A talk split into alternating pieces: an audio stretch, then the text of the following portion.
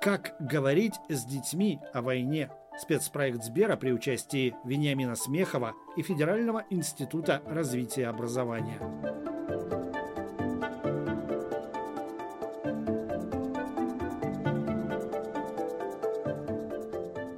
Ты как здесь оказался? Стреляли. Классическая цитата из кинофильма «Белое солнце пустыни» знакома большинству тех, чье детство пришлось на советскую эпоху. У большинства взрослых мурашки по коже от первых аккордов песни. Здесь птицы не поют, деревья не растут. Но понимают ли наши дети этот контекст? Тот культурный код, в котором привычно существуем мы, взрослые, это то, что будет всегда? Или это то, что без наших усилий исчезает у нас на глазах? Сегодня мы с моим гостем Вениамином Борисовичем Смеховым продолжаем разговор об истории и культуре, Советы родителям даст и моя коллега, психолог, психотерапевт Светлана Васильевна Кривцова.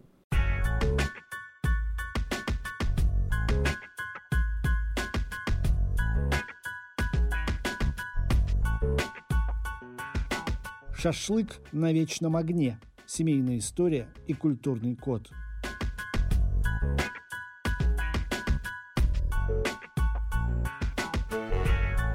Вообще это не зависит ни от книг, ни от фильмов.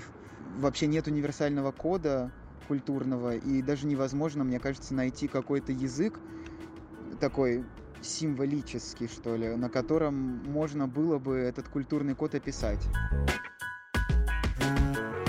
Есть э, два понятия э, культурной памяти и коммуникативной памяти. Вот коммуникативная память, она живет 80-100 лет. И связано как раз с тем, что есть некоторое количество а, очевидцев, там, явления, события какого-то человека, может быть, да, о котором существует память. И если это довольно сильное, яркое событие человека или явление, то постепенно, а, вот за пределами 100 лет, а, происходит такой переход в культурную как раз-таки память, что за это столетие, за этот век – а, по факту формируется некоторый, ну, мем, да, который глубоко вживляется, собственно, в некоторый вот код на каком-то, может быть, даже генетическом уровне, когда никто уже не помнит, откуда это началось и почему это так, но воспринимается это уже как данность. И в этом смысле, конечно, и сегодня, и вчера, и завтра будет возможен некоторый культурный код. Единый культурный код невозможен был никогда, даже когда были бестселлеры типа «Домостроя». Сейчас он становится, естественно, все более сложным, многообразным, расщепленным. Очень грустно, когда все ходят строем и читают одни и те же книжки из библиотеки пионера. Я, если честно, не считаю, что у нас почти не осталось книг и фильмов, которые там не читали и смотрели все. Мне кажется, что они еще как остались. И даже если это не так, то все равно э, какие-то паттерны из этих книг и фильмов, какие-то цитаты, они э, становятся больше, чем там, само произведение, и их употребляют уже даже те, кто не читал и не смотрел, и мне кажется, это как коллективный иммунитет. Э, то есть, мне кажется, культурный код всегда будет, и он всегда будет состоять из мозаики всего.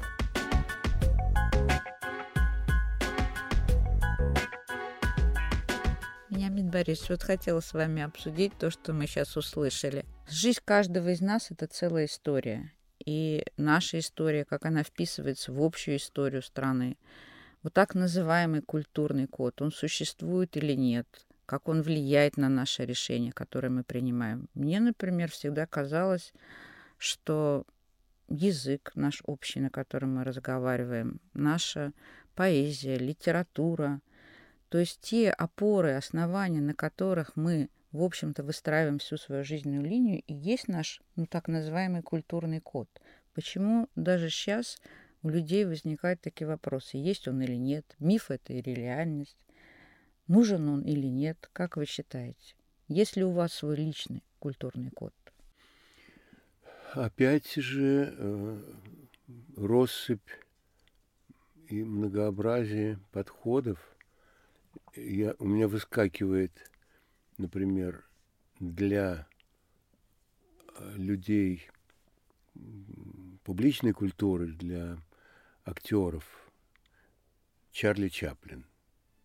Вот возникла, и я вспомнил сразу, что мы играем «Павшие живые» на сцене Таганки, а утром мы услышали по радио, что умер Чарльз Спенсер Чаплин Швейцарии, где он проживал последние годы.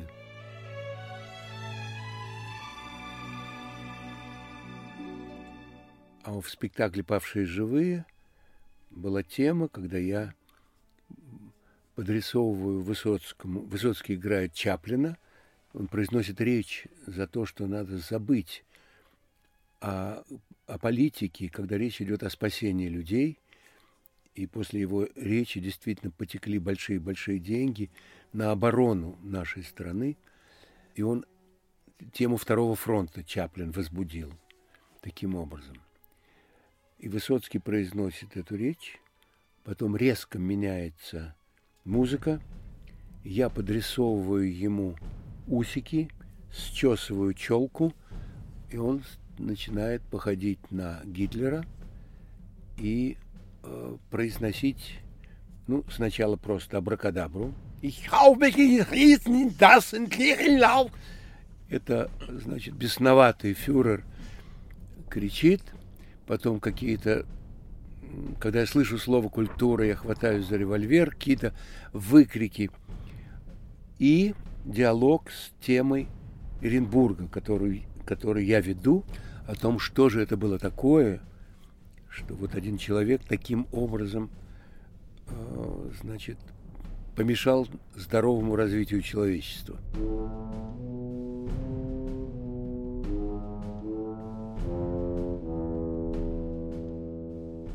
когда закончился спектакль, были аплодисменты, мы вышли вот к чаше вечного огня, и Володя поднял руку, зал остановил овации, Володя сказал, сегодня умер великий артист и человек Чарли Чаплин.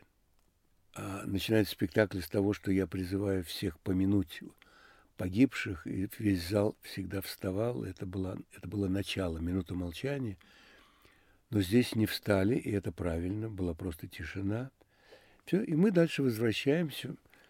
Под сценой у нас, так как Боровский называл, в греческом зале, в греческом зале мы идем э, вдоль всех коммуникаций к служебному входу, и мы идем вместе с Высоцким и замираем на расстоянии 30 метров у дальней стены портрет Чаплина, который приподнял свою котелок, да? свой котелок. Mm. И у меня вчера был спектакль «Флейта-позвоночник» на малой сцене, но я оказался в этом же, в этом коридоре. Как же мне было приятно увидеть. Все поменялось, люди не те и так далее. А Чаплин приветствует.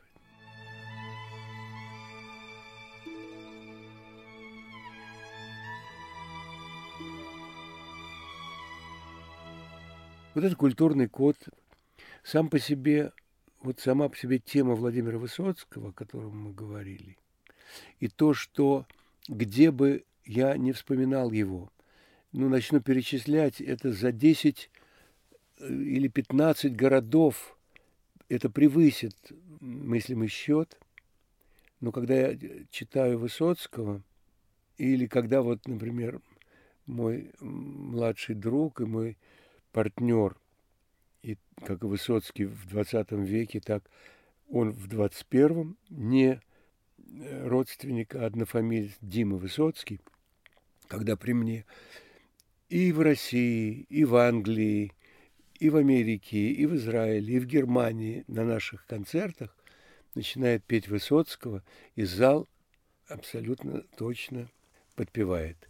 Мне вспоминается какой-то концерт – мое выступление в, в Израиле, когда Любимов привез нас в Израиль на фестиваль, и, и потом нас растащили по каким-то уголкам, там, сценам маленьким, э, каких-то профсоюзов. И наши соотечественники, я помню, что я читаю Пушкина, и чуть не заплакал, потому что я увидел, как пожилые люди, родители тех, кто э, вот, был инициатором выезда спасительного и такого разного выезда со- советских людей еврейского происхождения.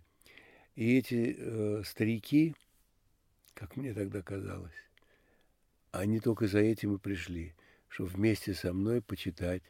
Я помню чудное мгновение, передо мной явилась ты, как мимолетное видение, как гений чистой красоты и так далее. Значит, это все имеет отношение к Конечно, безусловно. Я хотела просто, чтобы вы подробнее рассказали историю вот этого вечного огня, огня, который появился на сцене в спектакле «Павшие живые». Ведь это был первый Да, такой огонь, который да, стал это, прообразом. Мгм. это вот идея возникла, может быть, даже не у любимого, а у великого поэта Давида Самойлова, который отвечал за этот сценарий вместе с Любимовым и Борисом Грибановым, тоже фронтовиком, «Вечный огонь».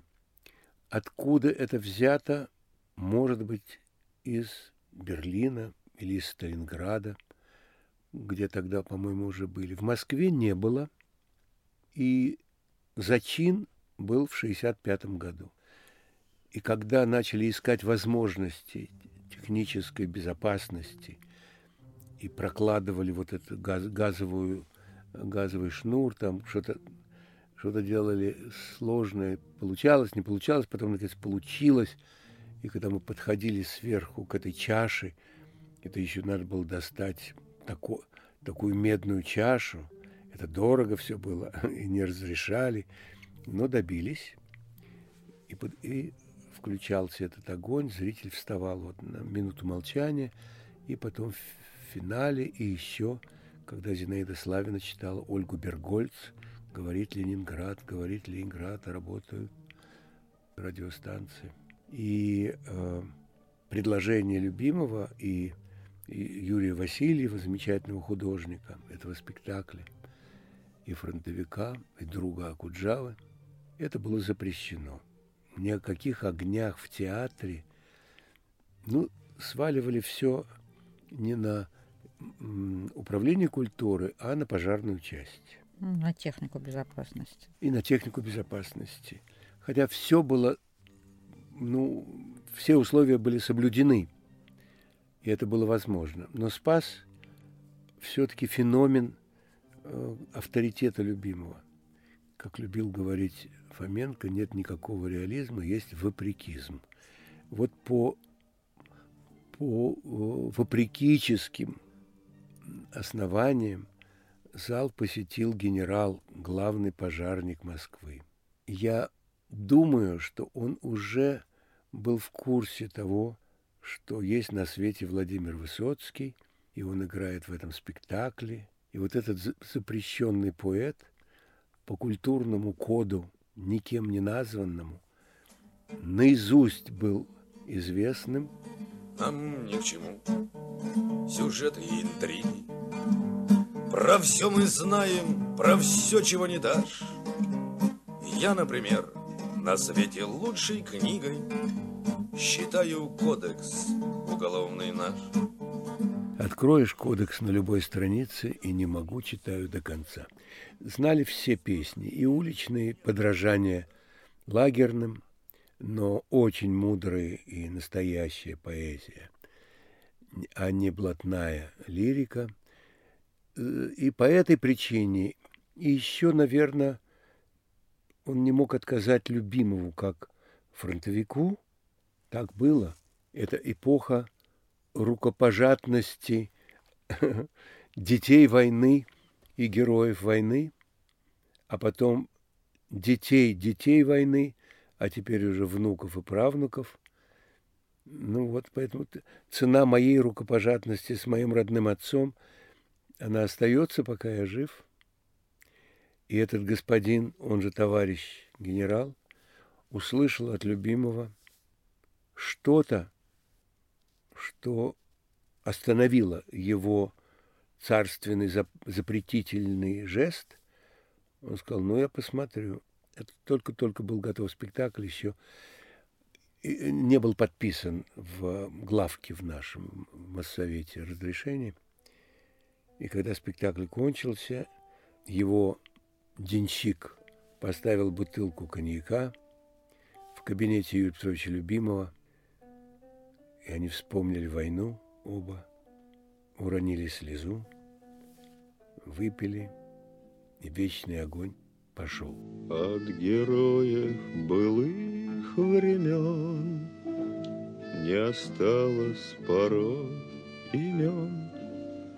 Те, кто приняли смертный бой, Стали просто землей и травой.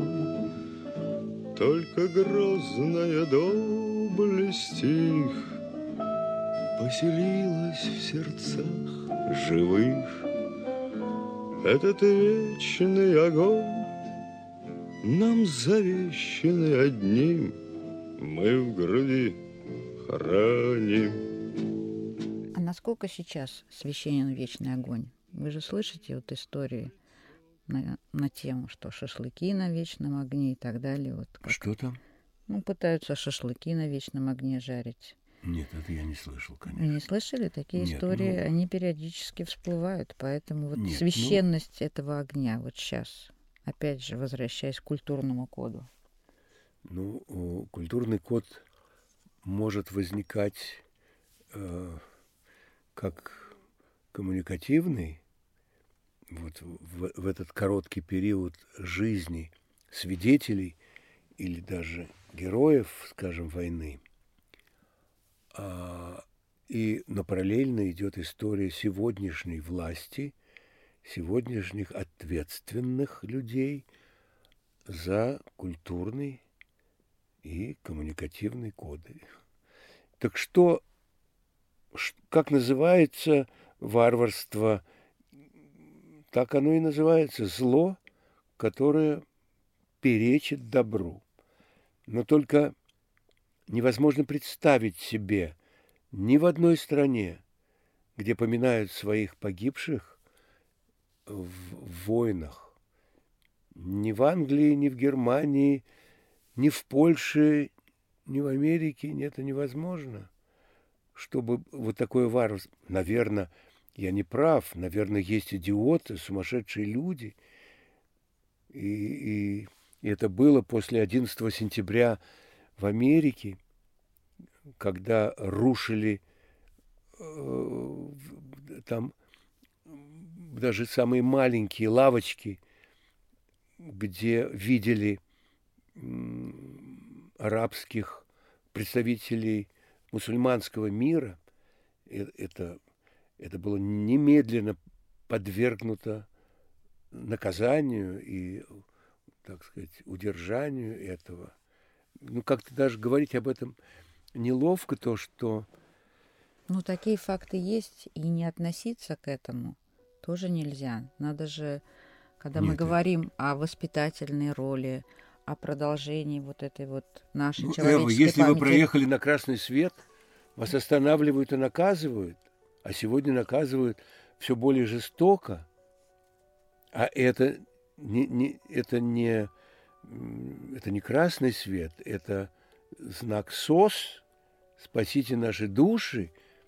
Если, если кому-то пришла в голову это абсолютно сумасшедшая и бесчеловечная идея, вот. Либо э, можно представить себе какую-то часть нашего общества, неосмысленных граждан, для которых война не имеет никакой цены, а 9 мая легко вешается георгиевская ленточка, и особенно на машине, и этот же человек творит, Бог знает что. Ну, и такое бывает. Может быть, это сбои в этом самом культурном коде? Ну, может быть, это, это, э, это привет нашему культурному коду и э, пиши пропало. Если не удержать, ну, кто-то должен, общественное мнение, но это зависит. Это зависит.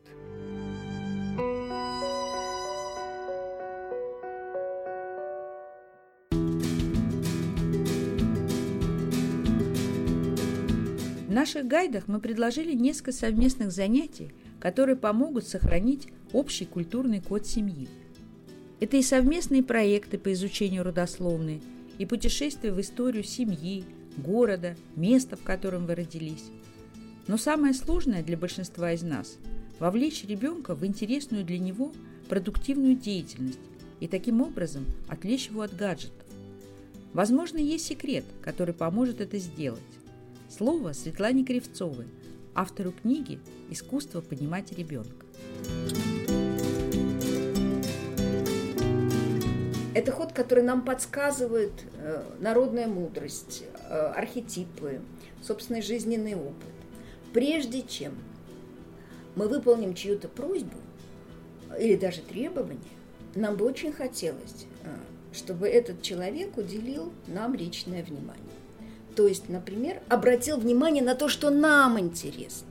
Как в прекрасной, например, какой-нибудь русской сказке, там гуси-лебеди, бежит эта девочка, да, говорит, печка, печка, э, не пролетали ли здесь? А печка говорит, ты поешь сначала моего пирожка.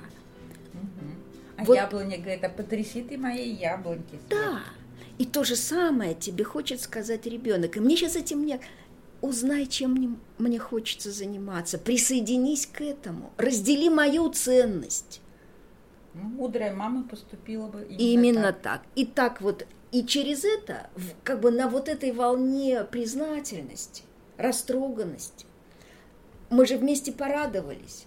Я уже не могу тебе отказать. И тогда можно говорить не только о генеалогическом дереве, можно говорить даже о сложных задачах по математике, о, о самом неприятном и, и каком-то да, задании, которое теперь я готов делать. Да? Ты подскажи мне как. И это самое золотое правило выстраивания отношений с детьми. Сначала надо поинтересоваться, что у него сейчас на душе, какое у него настроение, чем бы он хотел заняться и что там ценного. Не просто поинтересоваться, а поинтересоваться с уважением к той ценности, которую он там видит.